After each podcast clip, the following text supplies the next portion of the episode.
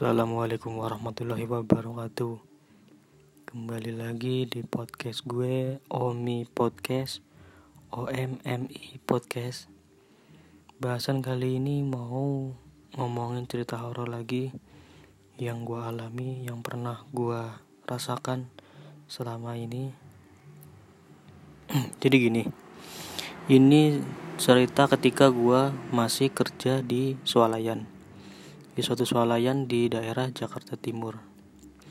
Gua di situ bagian pramuniaga, tapi juga kadang-kala ke gudang ambil barang. Ceritanya begini.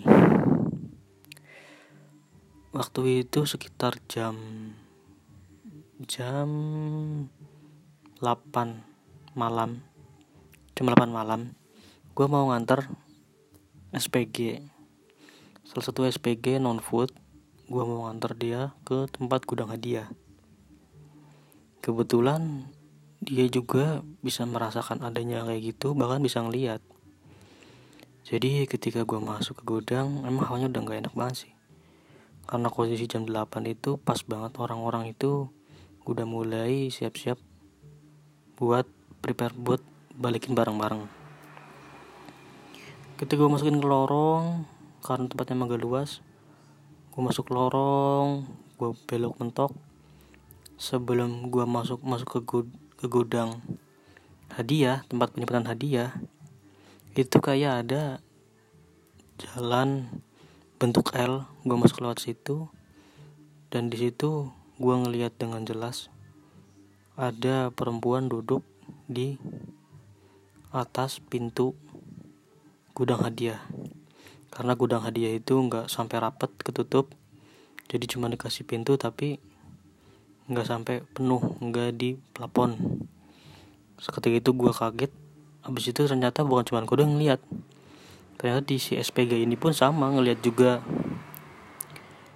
Udah gitu akhirnya gue pergi. Dia marah lari karena ketakutan. Itu salah satu kejadian yang ada di gudang. Itu yang pertama habis itu gue nggak kapok malah bahkan terbilang gue udah terbiasa.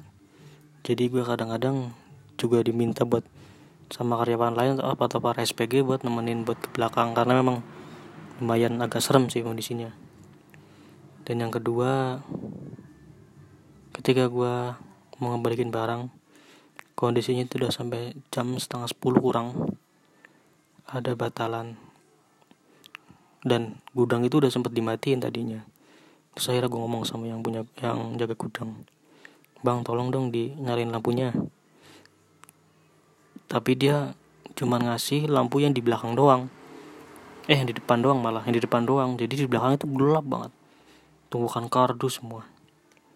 Habis itu gue balikin barang itu. Kebetulan barang itu milik milik non food nah dan non food itu kebanyakan itu ke arah pojok semua bener-bener di pojok jauh dari pantan mata. Gue jalan udah kerasa gak enak sebenarnya udah kerasa kayak merinding merinding gimana gitu. Gue jalan gue jalan gue jalan gue jalan gue jalan.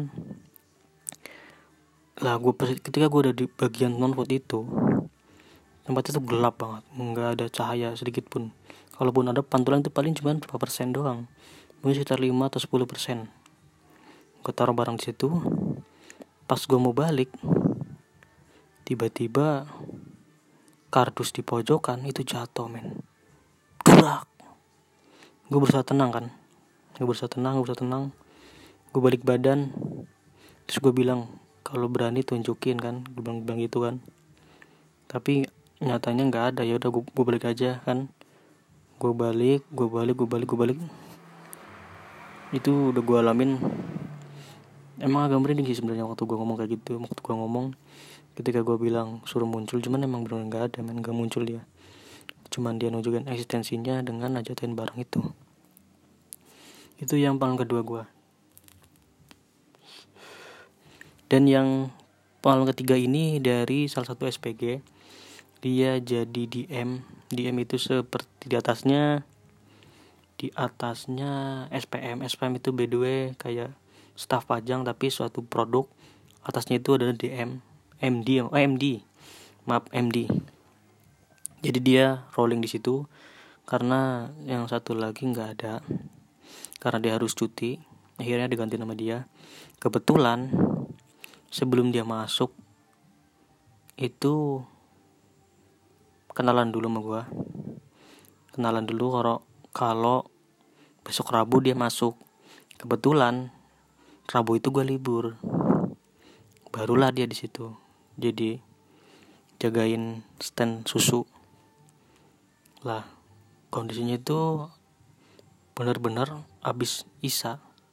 Kondisi gudang sepi banget benar-benar gak ada orang. Ketika itu dia jalan melangkah melangkah melangkah. Dia nggak ada rasa apa pun nggak ada rasa nggak ada rasa aneh-aneh gimana gitu.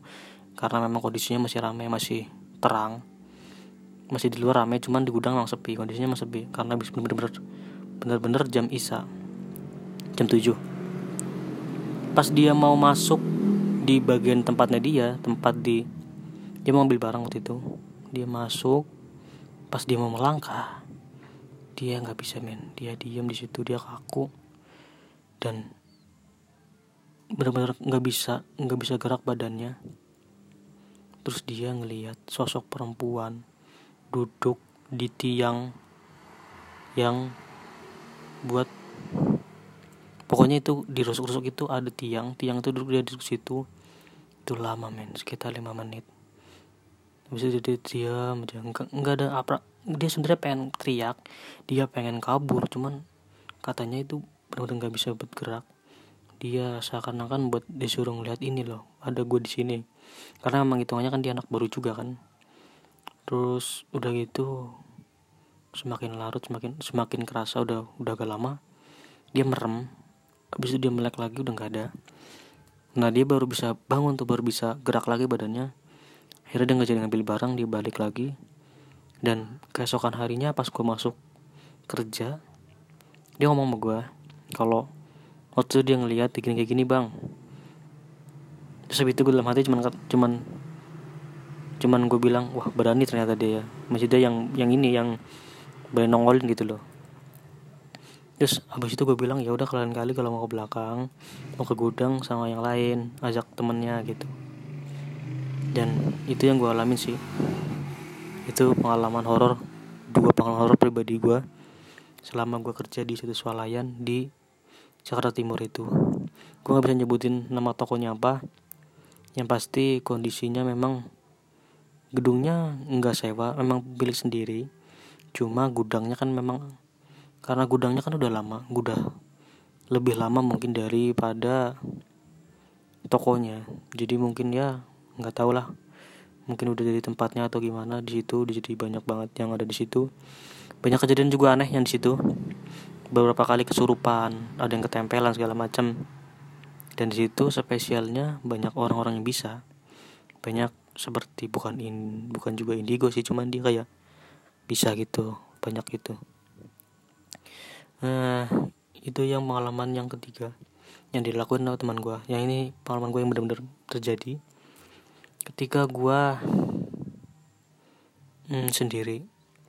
Waktu itu gue akhirnya dipindah di rolling ke atas di bagian pecah belah. Gue pernah cerita di podcast gue sebelumnya. Dicari kerja gue pernah juga di bagian pecah belah udah malam udah jam setengah jam sembilan lewat belas kan biasanya closing.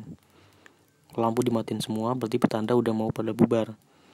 Tapi gue nggak lewat nggak lewat eskalator. Gue tapi gue lewat belakang lewat lewat lewat tangga darurat tangga karyawan. Karena tas gue kan ada di situ. Akhirnya gue liat situ gue masuk situ. Gue ngedenger kayak ada langkah kaki. Ketika gue ngeliat ternyata nggak ada siapa-siapa men. Dan biasanya sih yang terjadi di situ kadang-kadang suara lift itu kayak ada ada kayak lift turun baru enggak. Memang kondisi di atas itu kan memang jarang dia jarang jarang dikenal orang. Dan mungkin juga banyak yang pernah mengalami juga yang pernah teman-teman gue mengalami juga. Terutama di bagian pecah belah kan di pojok emang posisinya di pojok terus juga posisinya juga deket sama tempat kayak AC gitu tempat AC gitu. Jadi ya mungkin dari situ juga ada. Terima kasih buat yang mau dengerin podcast gue. Cukup segini aja yang gue bisa kasih. Nanti bakalan banyak kisah-kisah horor lagi juga. Pengalaman gue mungkin terada yang gue ceritain pengalaman orang lain. Jangan lupa ikutin gue juga di aplikasi yang ada podcasternya anchor anchor.fm terus ada Spotify terus yang di pokoknya platform yang ada podcastnya. Terima kasih sekian dari gue Yugo. Wassalamualaikum warahmatullahi wabarakatuh